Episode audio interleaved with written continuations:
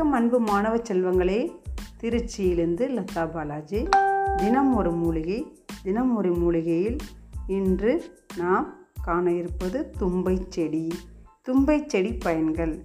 தும்பை செடி தானாக எங்கும் வளர்ந்து இருக்கும் மருத்துவ குணம் நிறைந்த செடியாகும்.